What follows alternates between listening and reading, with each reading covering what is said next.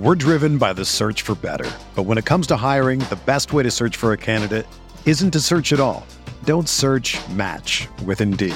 Indeed is your matching and hiring platform with over 350 million global monthly visitors, according to Indeed data, and a matching engine that helps you find quality candidates fast. Ditch the busy work. Use Indeed for scheduling, screening, and messaging so you can connect with candidates faster. Leveraging over 140 million qualifications and preferences every day, Indeed's matching engine is constantly learning from your preferences, so the more you use Indeed, the better it gets. Join more than 3.5 million businesses worldwide that use Indeed to hire great talent fast. And listeners of this show will get a $75 sponsored job credit to get your jobs more visibility at Indeed.com slash BlueWire. Just go to Indeed.com slash BlueWire right now and support our show by saying that you heard about Indeed on this podcast. That's Indeed.com slash BlueWire. Terms and conditions apply. Need to hire? You need Indeed. You ready? Showtime. On May 3rd, summer starts with The Fall Guy. Let's do it later. Let's drink a spicy margarita. Make some bad decisions. Yes. Audiences are falling in love with the most entertaining film of the year. Fall guy. Fall guy. Fall guy. That's what the poster said. See Ryan Gosling and Emily Blunt in the movie critics say exists to make you happy. Trying to make it out? Nope. Because I don't either. It's not what I'm into right now. What are you into? Talking. Yeah. The Fall Guy. Only in theaters May 3rd. Rated PG-13.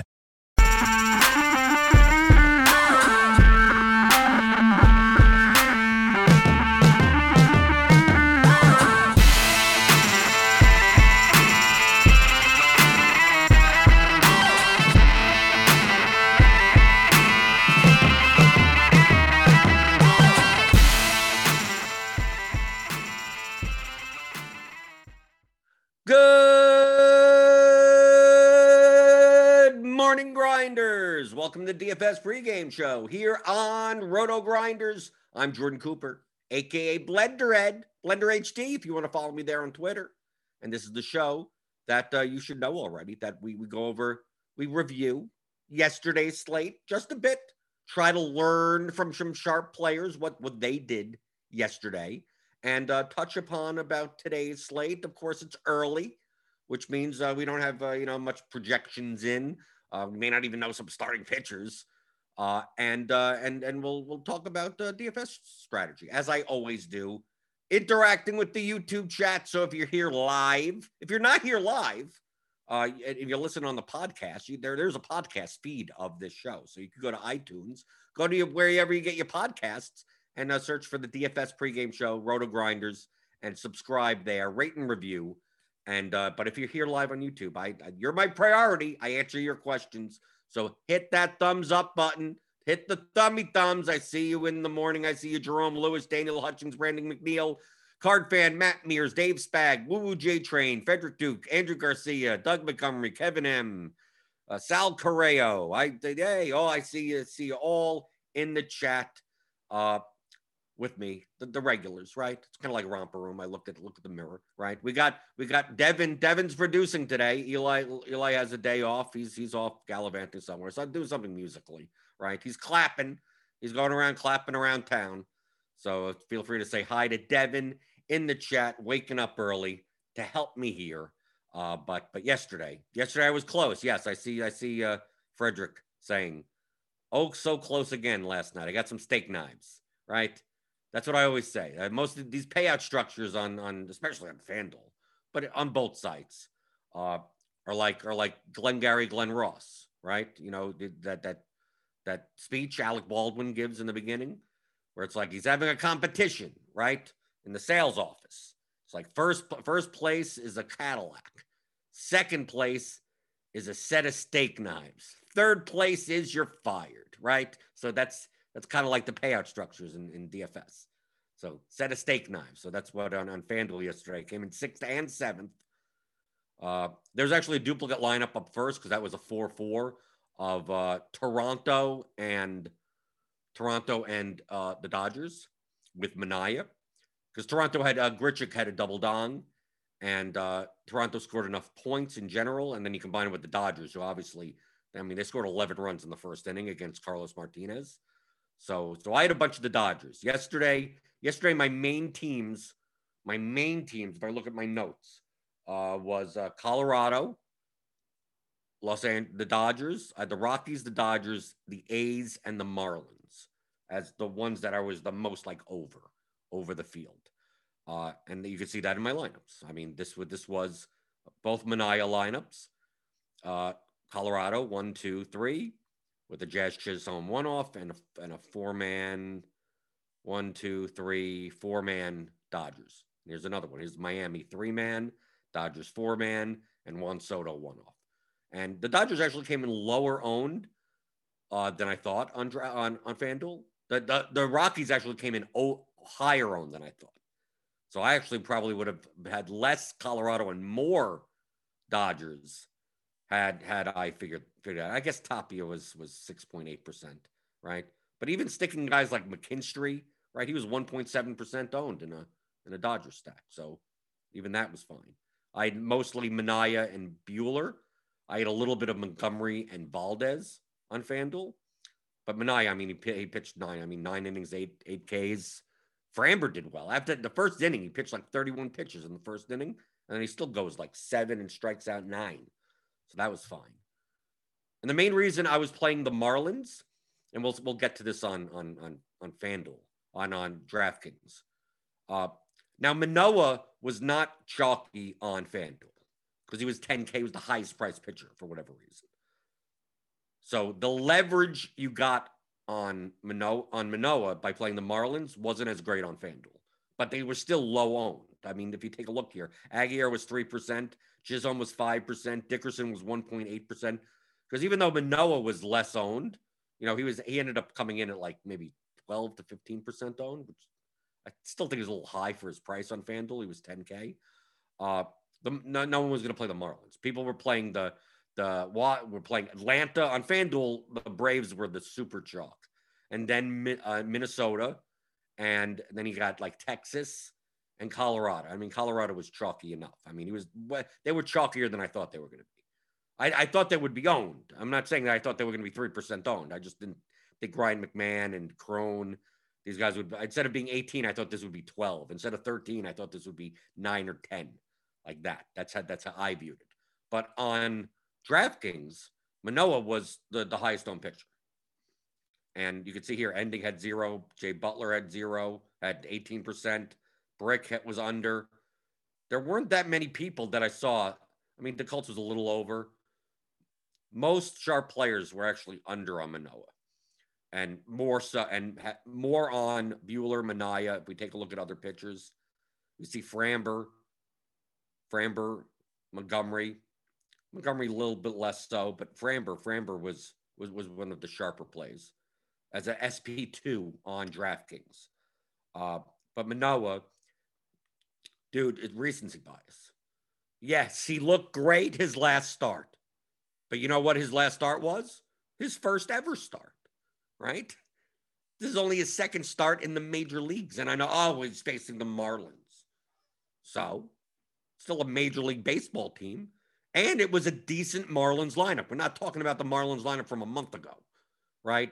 Where you see half the team and you go, who the hell are they? When Magnus Magneuris Sierra is batting, is leading, leading off, right? That type of team, where Chad Wallach is batting sixth, right? This is a real team. I mean, they they uh, they had Dickerson in the lineup, they had Garrett Cooper in the lineup. Duvall was batting sixth. I mean, this was this was. I mean, they're not a good team, but wasn't as bad as they are. And for Manoah to be like 50% owned in his second career start at 8,200, which if you extrapolated from his first start, 8,200 was probably underpriced. If you take the sample size of one start, me, I go against whatever the field thinks. Right? That's what I think. Hey, if the if the notion was that oh he you can't play him because he only only had one start and he would end up being 10% owned and you played him, okay, I get it. Sample size one, he's the highest owned player on the slate. So I could see on DraftKings, DraftKings, if I was playing GPPs on DraftKings, I would have had a lot of the Marlins because of the leverage. Because half the half the field is dead, 4.7 points. He gave up what, three home runs, four home runs left the bases loaded, right? Before getting it. He could have gotten less points. The the bullpen got out of that jam that he that he left them. So people get too tied into like the, the fear of missing out. Well, what happens if Alek Manoah is, uh, you know, what happens if he really is a ten thousand dollar pitcher and I'm getting him for eighty two hundred? And what happens if he does put up thirty points? Well, he's he's fifty percent owned. What does that get you? It's more beneficial for let the rest of the field think that he's he's Cy Young in his second career start, and then benefit if he fails, or at least benefit if if Manoah puts up 18 points. It doesn't even kill you, right? He he has to put up some type of ceiling in order to kill you at 50% ownership. I thought I thought that was stupid. Now I didn't play GPPs on DraftKings. I played it on on FanDuel last night, but that's that's the number one thing I would have done.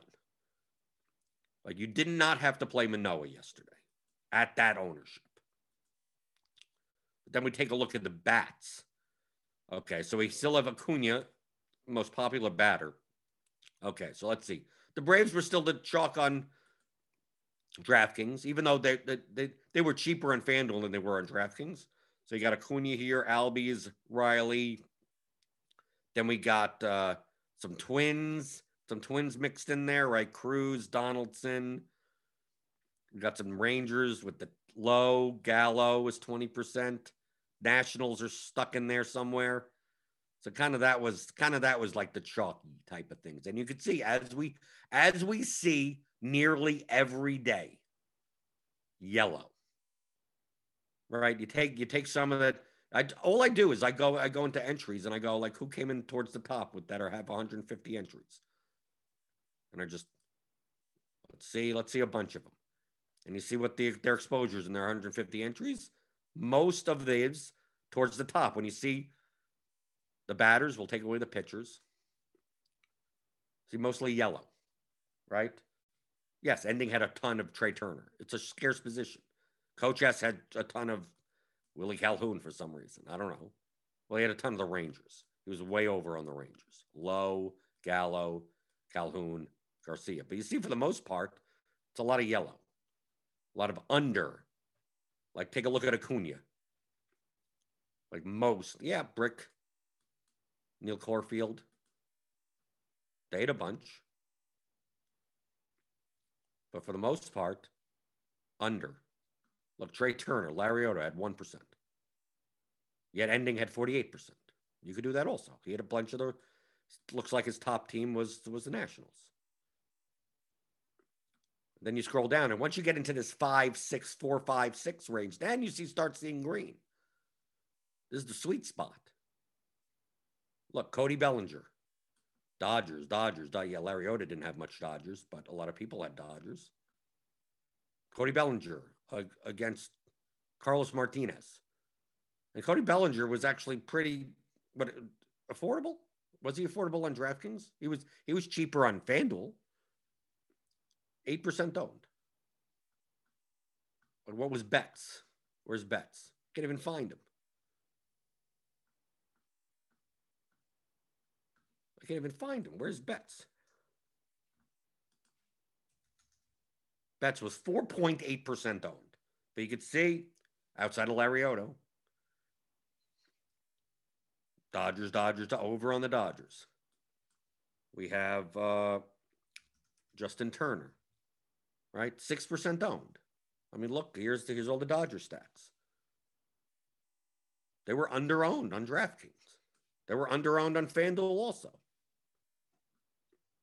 People, I mean, oh, Carlos Martinez, his last start, he did pretty well.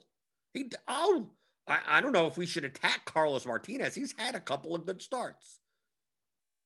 Well, look at his underlying underlying metrics. They're horrible. And and any any decent projection model would tell you that. So you look at the you look at the box scores, you look at the game logs, you go, okay, maybe maybe you shouldn't be uh shouldn't be uh, attacking Carlos Martinez. And I go, no, same same thing. Why you don't look at one sample size of Alek Manoah and go, he's he's Cy Young, and I got I got to jam him in all my lineups at 8200. Same thing. Let, let, let, let's take a look at the Marlins on DraftKings. Chisholm was 1.79% owned. Wow, I maybe I should have played on DraftKings last night. At second base, it's not like that's a that's a strong position. Chisholm was what? Let's see, Dickerson, one percent, one point one two percent for for that's get Corey Dickerson, right? We get Jesus Aguilar, one point six three percent. What are you people doing? Aguilar, who else hit a home run? Marte hit a home run, right? 3% owned. Okay. Ending at a bunch of him, right? Alek Manoah, a, a kid making his second ever career start in the majors. Okay. Playing in Buffalo.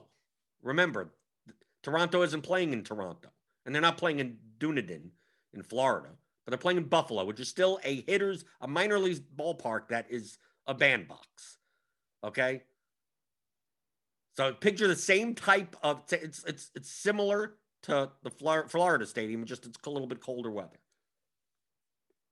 So second start, and oh yeah, but it's the Marlins. It's like well, these are still professional hitters. Aguilar, Dickerson, Starling Marte, Jazz Chisholm. We're, we're, it's not like the crap players and people decided, okay, I'm gonna I'm gonna play 50% owned Manoah and play none of 1% owned Marlins.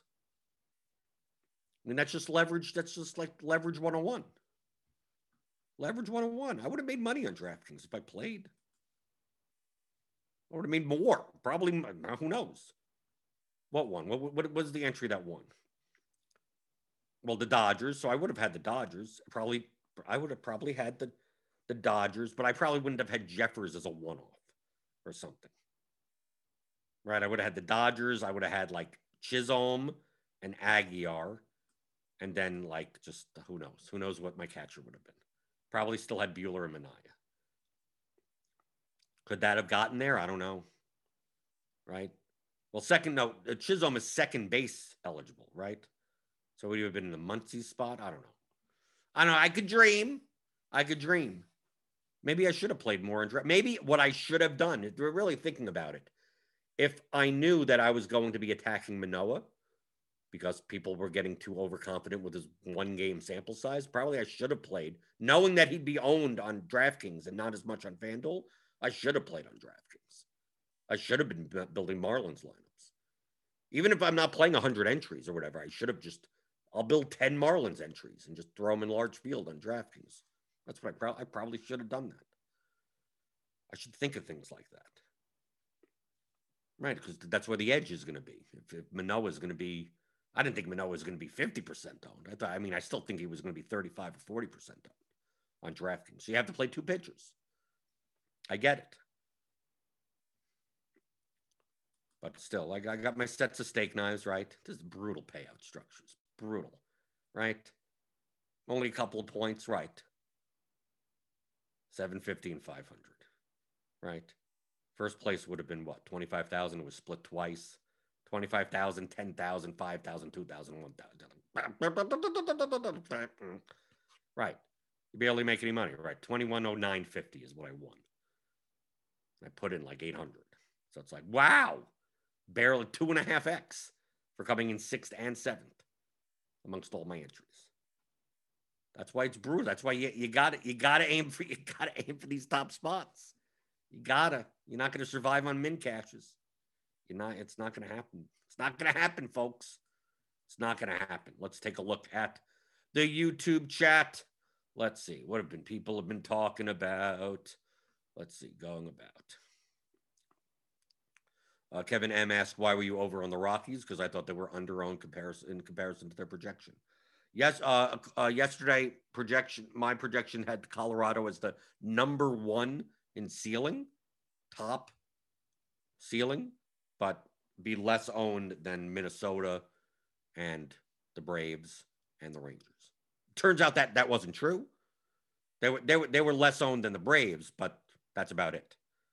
Right? They were like the second or third highest owned team. I had them as like the fifth or sixth highest owned team. So I'll play more of them. That's it. Let's see. Going through the YouTube chat.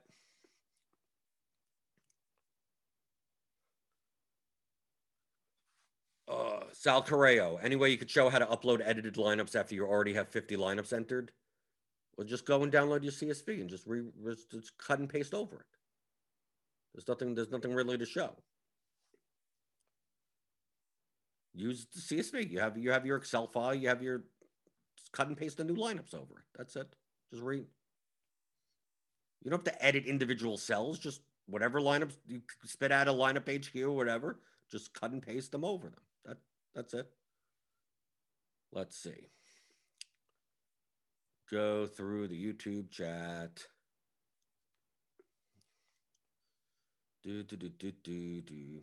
but, but everyone's talking, and, and I don't even have to. I don't. Do I even have to do anything? Sean V said Bellinger hasn't done anything. Bellinger's been injured. Mookie has looked awful. Will Smith wasn't in lineup. I think that's part of the reason why the Dodgers were low owned. Yeah, well, that's what you take advantage of. I don't care what, what people have been doing the past week. What do I care? If Francisco Lindor is 2,800, I'm playing him. Well, he's been horrible this year. But yeah, but he's a better player than a $2,800 player. I'm going to go by a long, I'm going to go by a large sample size, right? Until be proven otherwise. Proven otherwise, that means like two or two seasons of him doing nothing. That's the whole point. Take advantage of recency bias by the field. Oh, he's had three good starts. Oh, that means he's that means he should be 63% owned. That doesn't mean anything. Should he be 63? Is he better than than what he was in the past? Sure, maybe. Look at Madison Bumgarner. Didn't he have like a couple of starts where it's like, oh, he's back, and then nope, he's not back. Right, just a couple. Yeah, a couple of soft matchups. Right, I think he, fa- he faced like three high strikeout garbage teams, and then he had one good start against a good team. It's like, okay, is he back? And then we see that he's not. He's not. No, he's still crap. Right, still not the Madison Bumgarner from 2014 or whatever. But take advantage of that when people think that and go, okay, I'm gonna go. I'm gonna instead of caring about a three three game sample size. Oh, this guy's a Patrick Wisdom, right? He's apparently he's God now on the Cubs, right? He's hitting home runs every day. Oh, I got to play him now at four thousand. No, his prior isn't that good. So when people are playing him, you shouldn't. Let's see.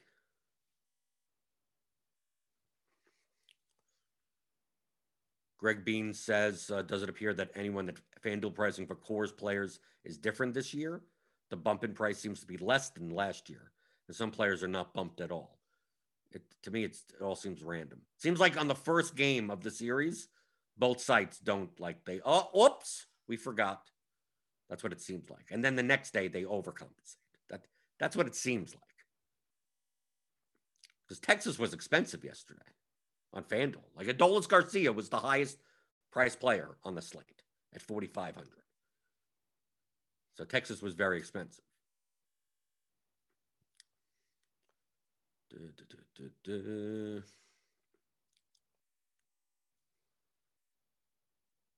even Alex Santi is saying, how the hell forsaken way do you play a 60% owned dude making his second career start at 8K?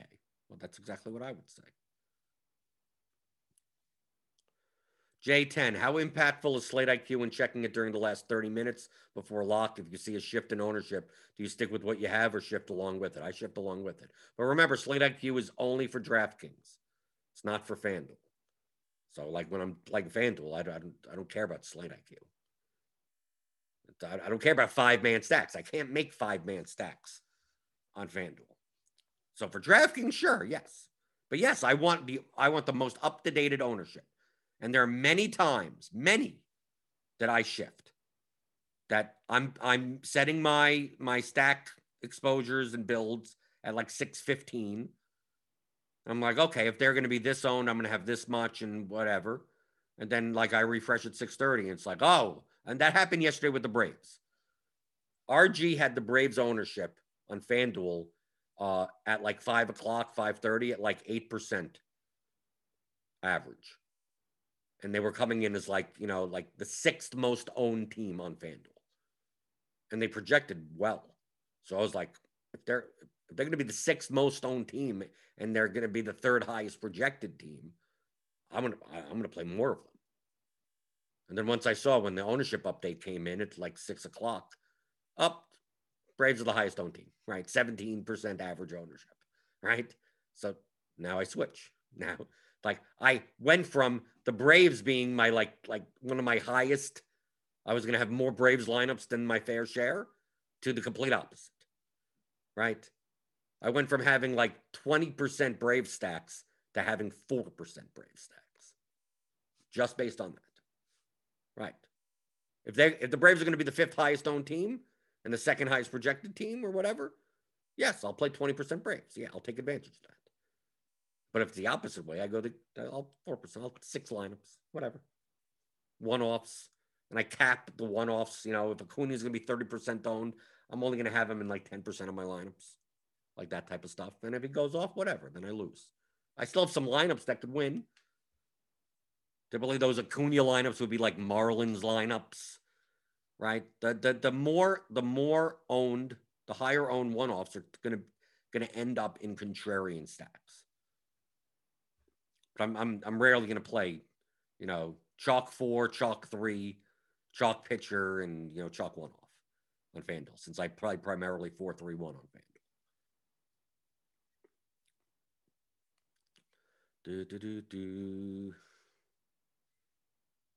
Daniel Hutchings says, My main mistake was forgetting I had a dinner date and not being around for a couple of late swaps. Still managed to bag third in the $250 formats. Well, you have to pay attention to your date. If you had a dinner date, maybe you shouldn't have played. You could take a day off, go have a life. maybe that was your mistake. Maybe that's why you're single. I don't know. I don't know. It could be a dinner date with your wife, I guess, or your girlfriend or your boyfriend or whoever, right? a dinner date. If it was like a, a, date, like you match, you're matching yourself up Tinder or whatever, just don't play. You could take a day off. That's fine. Take a night off. Dompier was talking about Michael Dompier about Framber Valdez. People were scared of Valdez because he he was coming off an injury and he pitched 72 pitches the last the last game. You're like, okay, what are they going to bump him up to 90, 85, 90? Nope, nope. They just let him go. 102 pitches. That's what taking advantage of what people are overconfident in. That's all I do. I don't have I don't have confidence in anything. In anything. I don't oh, this guy's a good player. I don't who knows? Yes. Based on the metrics, yes, I guess. They project one point better than other people. I get it. But how much do you really know? The field was overconfident that Framber Valdez, at his price, was ah, maybe he pitches 80, 80, 85 pitches, and his ownership was down because of that. Same for Montgomery, right? Jordan Montgomery, people look at and go, oh, he's not going to go past 85 pitches, they 90 pitches. The Yankees don't let him go.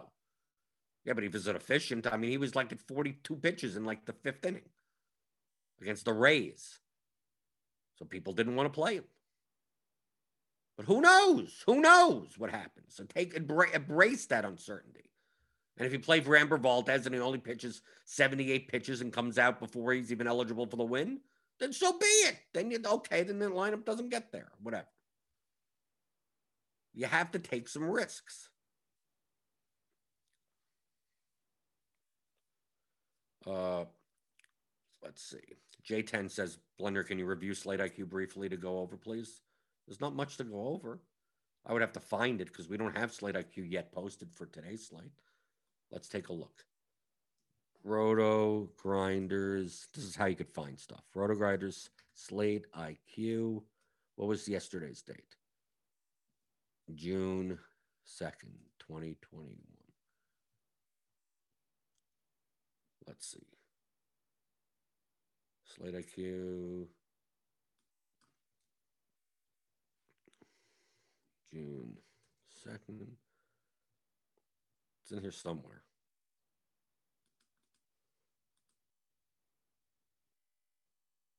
Yeah, here we go. June 2nd, right. Okay. Because there's no link, like, unless you knew the URL, you wouldn't be able to get there. Because all the links on the site would point towards the third. But you could always find it on Google. Okay, so yesterday, Slate IQ.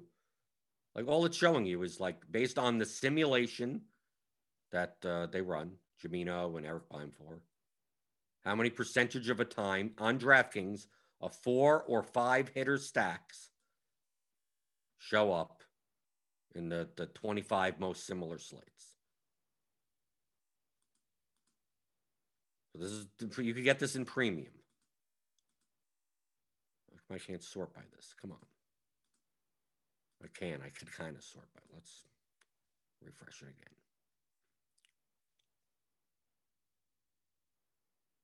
All you do, all you're doing with this is the same thing. What teams are under and over owned? Texas, a little bit over owned. Atlanta, significantly over owned. Atlanta, 6.5% chance of their stack being in the winning lineup. The field is going to own them at 8.3%. Negative leverage. Right? Houston, negative. Like Atlanta, Houston, Baltimore, the Rays, even though uh, a 1% chance the field is going to own them at 1.9%. But you can even see at the bottom, it's like St. Louis, the lowest owned, but also it, it, has even less likelihood, right? 0.7% chance to win, 0.8% owned. So that's negative leverage. Positive leverage would be Washington, Colorado, Yankees, Oakland, Dodgers, Boston, I guess, down here. This is on DraftKings, though. Based on this simulation, based, I mean, take it with a grain of salt. It's not, it's not perfect. But that's it. Uh, it's the same concept. Does this team, do these players, does my lineup have more of a chance of winning than what they will be owned? That's that's all G that's all game theory of GPP play in DFS. Doesn't mean you can't play Texas. Oh, no, they're negative leverage. You can't play Texas. No, it could still be part of your lineup. You just know that with negative leverage, you can't, you're going to have to find, you're going to have to make that up in the rest of your lineup. So if you're going to play Texas, you probably are not going to play Texas and Atlanta together. They're the two most owned teams and then negative leverage. Texas, Atlanta plus Buehler and Manaea or whatever, or Manoah or whoever. Like that's probably not a good lineup. You don't have enough leverage. You, you play Colorado on, on DraftKings, it was expensive. You could do that. You could play Yankee. If you play a five man Yankee stack, you could play a three man Texas stack with that. Why not? There's still high probability. And you got enough leverage. You play Oakland, do a 5 3 Oakland, Texas, you could do that. Or if you play like Texas, Houston, which is negative leverage, you're playing Framber Valdez in that lineup, right? You're fading Alek Manoah, right? That's all this tells you. But I mean, you could you could do this by eye. You could do this by eye yourself. I mean, you could even see, like we have on with premium. We go here. Let's see. Is this up yet? No. Let's take a look. Let's see if we could find this. I don't, yeah, I don't think I don't think this is archived. Let's see if this is. I don't think this is archived day to day. This is a grid. We could see. This is how you find stuff. You go just Google it. Yeah, it's a grid. There's an article on how to use it.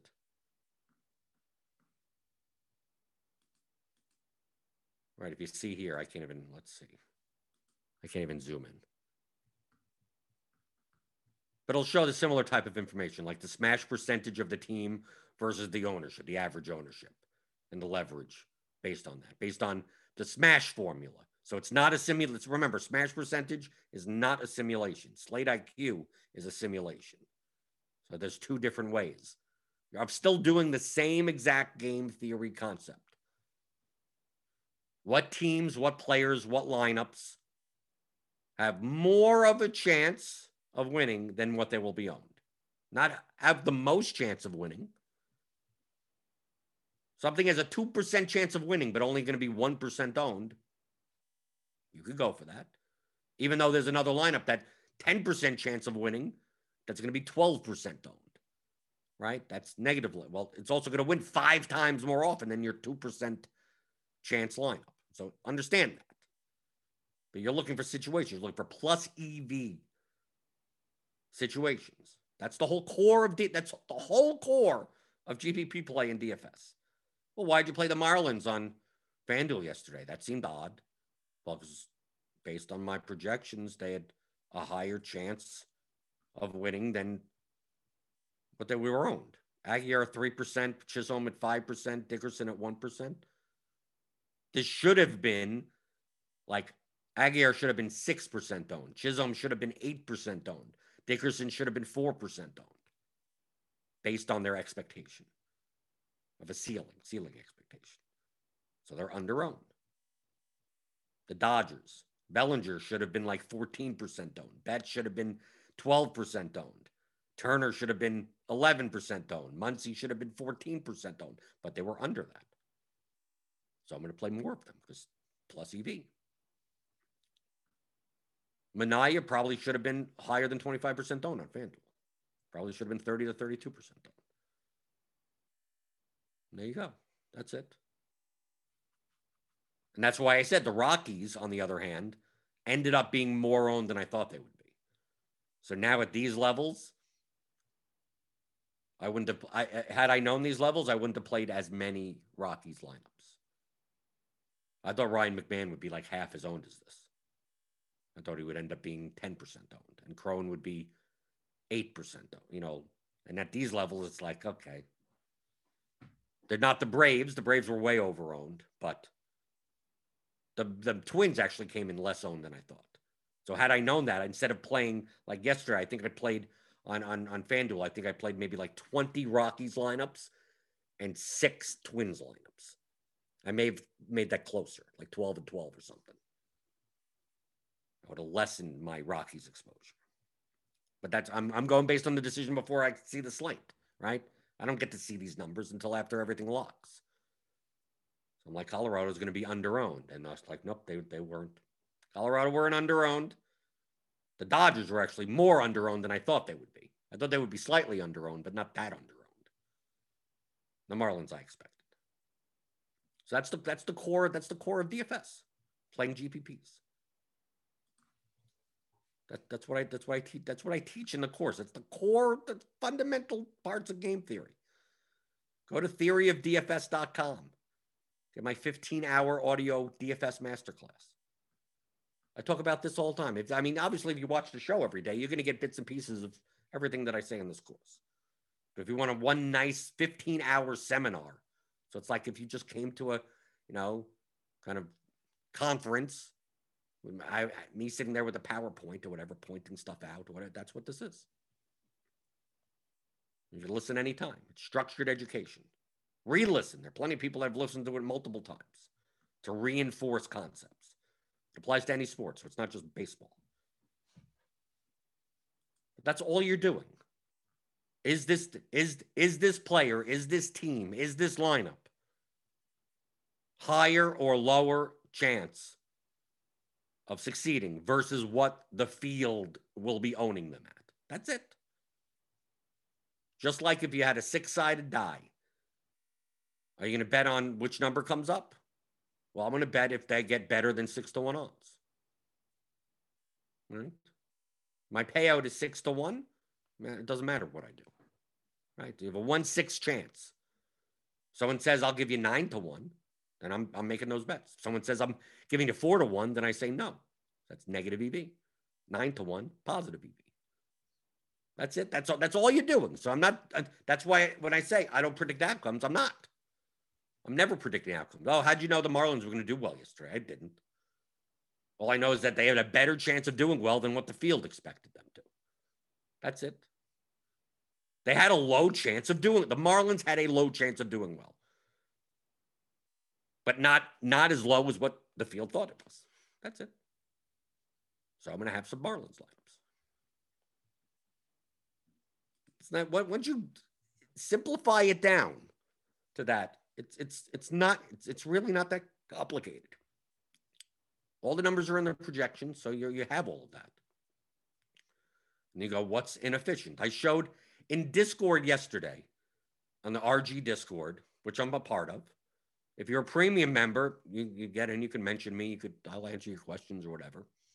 Uh, click that link in the description, get $10 off your first month for RotoGrinders Premium. But I showed yesterday there was a combination on FanDuel of like, a, it was like Acuna. I could probably find it in Discord. I said, I, I saw it. I just to, just to explain the concept. Acuna plus, let's see, where is this? Let me see. Yeah, okay. So I found yesterday, I pull it up in search on, on Discord, that on FanDuel, Acuna, Cruz, and Cron combined is 11K in salary,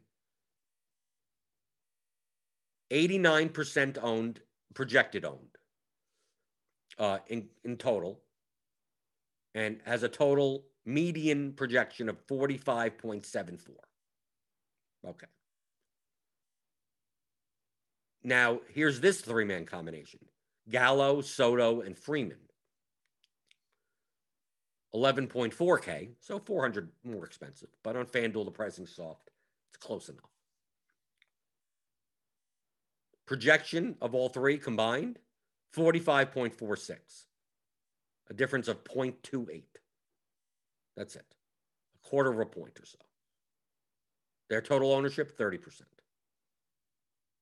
One three man combination is like 90%, the other is 30%. And there's only difference of $400 in salary and 0.28 points in projection. So who you should be playing? You should be playing the second, the second group. If that fits into your lineup, obviously. But that's the concept. That's that's all it is. That's all it is. I get more I get more benefit by playing the lower owned the players that are uh, marginally different. I get more benefit in playing the lineups, the lineups, the full lineups that are half as owned and project only one point lower than other lineups. Yes, Acuna is the best play, but not by a million points, by a point or two, right? In the total lineup. And we saw in that combination, not even based on the projections.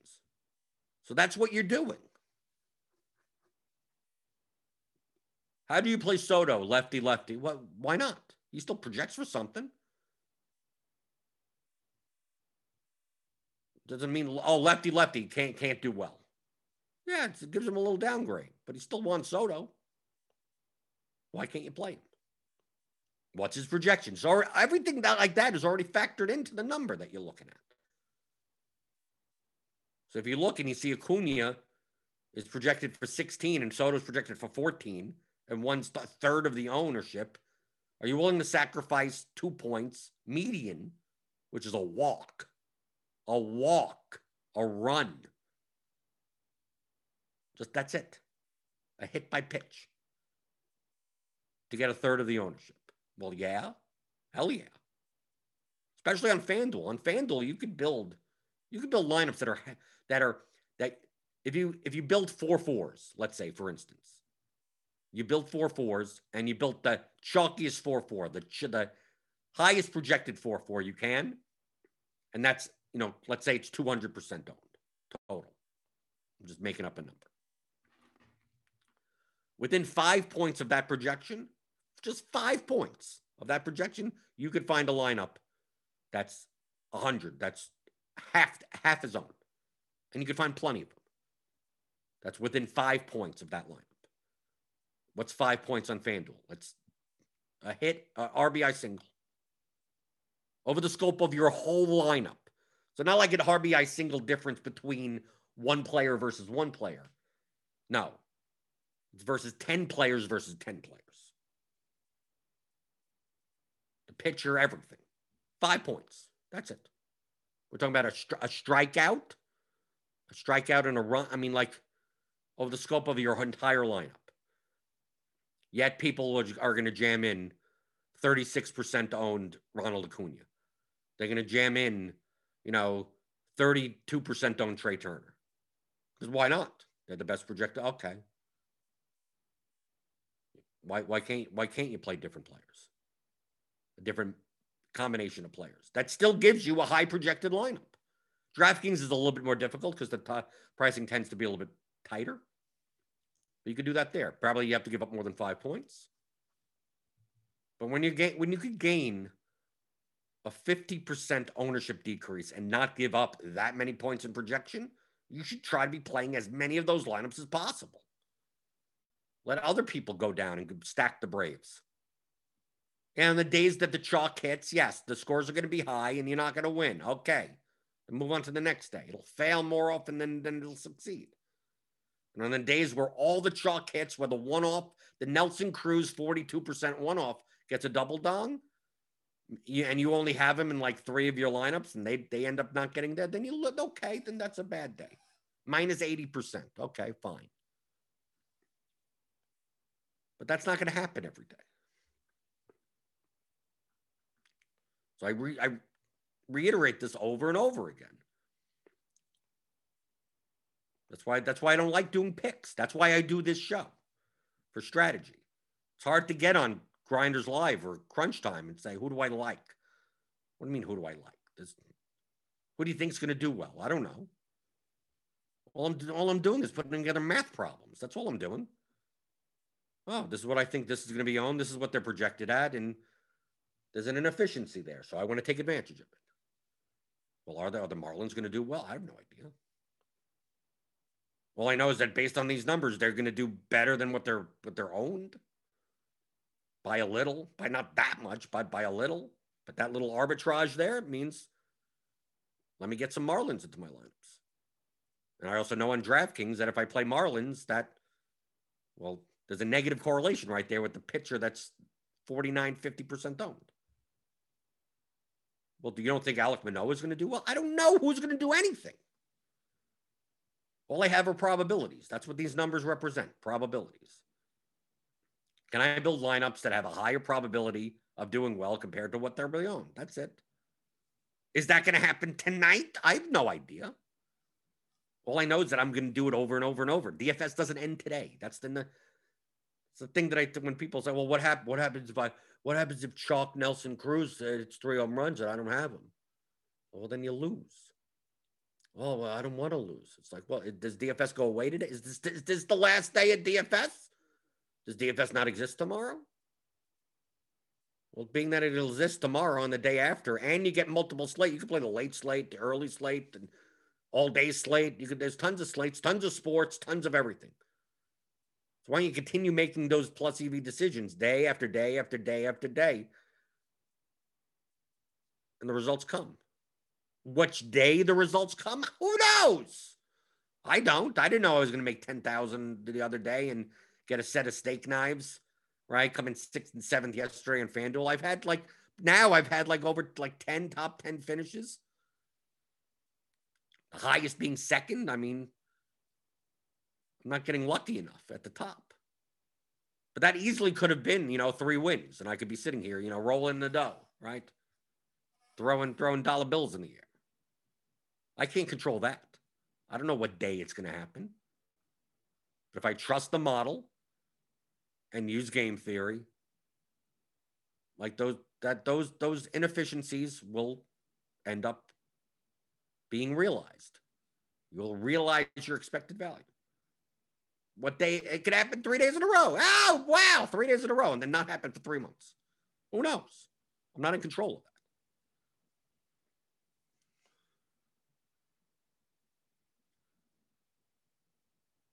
Brett Booth asks, "How do you know in, in your example that Turner should be 14% owned? Experience? I'm just, I'm just, I'm, I'm spitballing. I'm no exact number. I'm not giving you an exact number. Based on his projection, he's the Dodgers. The Dodgers were underowned. The Dodgers should have been a little bit more owned. How much should Justin Turner specifically at third base? I don't know, because third base tends to be more on yesterday's slate a little bit scarce, so I, I bumped him up a little in my head. There's no exact number. I was just I was I was making up the numbers as as an example. When I see Mookie Betts at nine percent, I go, well, Mookie Betts, in comparison to the other higher price outfielders, should have been closer to them.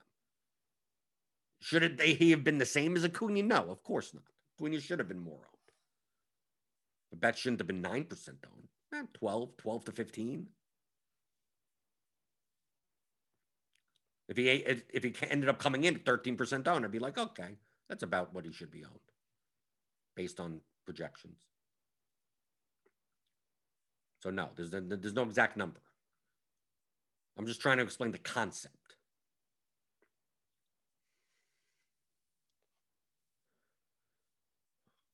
Uh, Gavin Nokomovitz on FanDuel on a short slate, like three to five games. Do you just eat the chalk pitcher if there's a significant gap, or do you look elsewhere and try to form more an upside with your bats? I don't do either. I try to build plus EV lineups. If they happen to have the chalk pitcher and they have enough leverage, then so be it. And if it's not the chalk pit, then you have to stop thinking in terms of plays. I'm not I don't play anyone. I build lineups. The reason why I didn't have that much Framber Valdez yesterday on FanDuel is because it was nearly impossible. He didn't project well. He projected decently, but there was no need to only have a 7K pitcher. Like say 7,500, I think, yesterday on FanDuel. So like the only way for me to play Framber Valdez was like in my Rangers like these expensive combinations. And remember, I was playing less of the Braves. So I didn't want to like Framber Valdez could get with Acuna, okay, I with the Braves.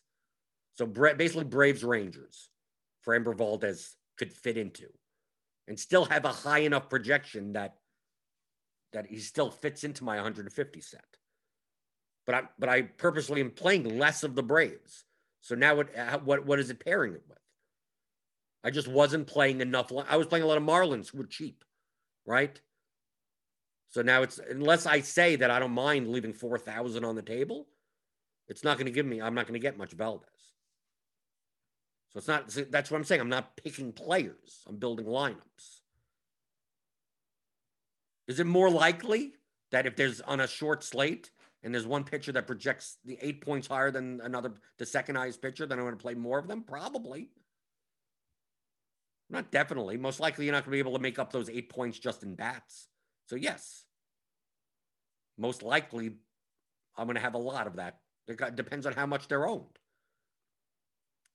Like, let's say that there's that big of a gap, and, and the guy's only going to be 45% owned. The highest owned, but probably should be 80% owned. So I'll probably be over. But if it's the type of thing where he has that eight point advantage over any other pitcher, and he's going to be 80% owned, maybe I have less. Maybe I still I still have him in half my lineups. But maybe 80% is maybe the arbitrage there is maybe maybe should only be 74% owned. Maybe. All of my decisions based on what the field is going to do. You're still thinking in terms of what you're going to do. I don't think about what I'm going to do. I don't build lineups based on what I'm going to do. I base lineups what other people are going to do. To me, the most important number in that I could find in lineup HQ is is projected ownership.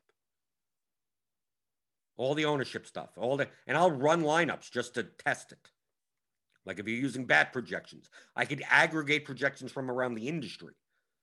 So I'll aggregate all the projections, average them out, and then throw them into lineup HQ and just run 300 lineups with like a, some max cap settings. So I'm not getting like all of everything. And then go, oh, okay, based on the aggregate. Like this team's going to be more, this team's going to be owned. This team's going to be less owned. This team's going to, and I look at the projected ownership and I go, yeah, this team's going to be a little higher owned. This team's going to be a little lower owned. And you can eyeball that sometimes. You don't even need to, you don't even have to run it. Just go around the industry and just go, well, what is the ownership here? What's the ownership there? What are the projections there? Sometimes you like you use the bat. Bat projections are higher on certain teams than other other projection systems. But other people use other projection systems, so I want to know what they're looking at. To me, that's the most important thing. Let's see. Any last questions before we get out of here? Rob Rodriguez, is it more accurate to calculate stack sum or stack product using the percentage owned on individual players provided in the bat when trying to determine which stacks are over or under owned. Typically, I'm looking at the average. So neither. So not even the stack sum or the stack product, the stack mean. I think that's a better way of putting it. Like the average. So if they have 20%, 20%, 10%, 10%, like the average is 15. And looking at, I mean, as a total, I mean, just as a ballpark figure.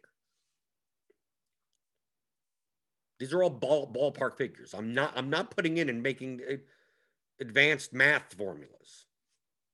I eyeball everything. I, I utilize concepts. I don't, I don't, I don't seek to be precise. I never have. Is there a way to be precise? Yes.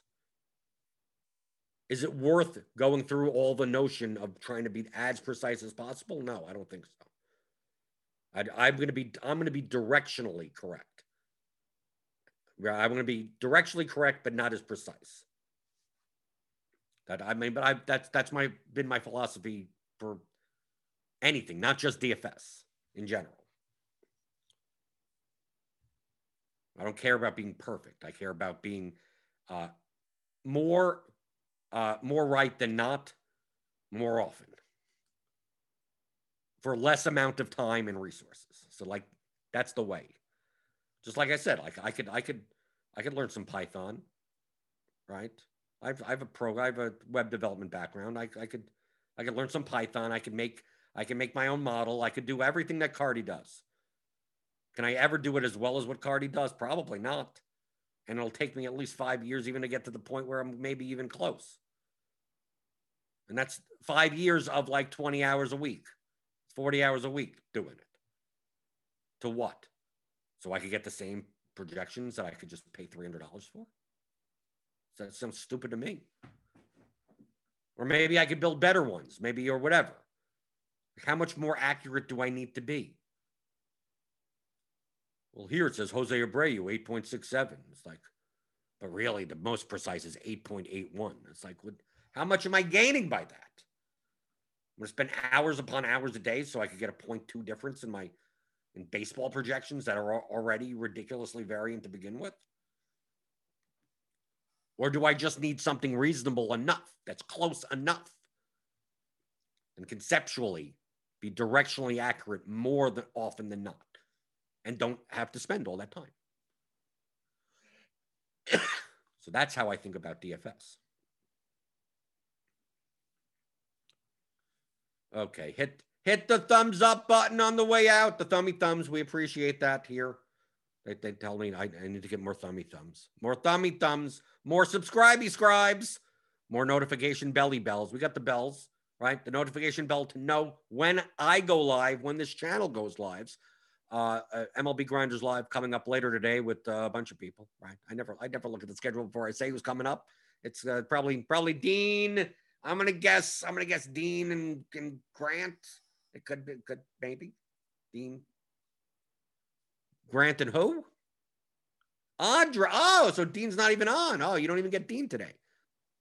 Oh, well, it's a three man. Okay, okay. So it's it's Dean, Grant, and Andre. Uh, so you got th- you got three guys for Grinders Live, and then Crunch Time for premium members. Sign up for RotoGrinders Premium. Hit the link in the description for ten dollars off your first month. And uh, and I'll see you tomorrow. I mean, there's an eight game slate today. We didn't even talk about it. What does it matter, right? Right? Projections are out, or you know, I mean, lineups aren't even out. Who knows? Who knows what's going on? We'll talk about it tomorrow for Casual Friday. But it's always casual here, right? It's always casual. Me answering your questions here on YouTube every Monday through Friday, 11 o'clock Eastern, on the DFS pregame show on rotogrinders.com.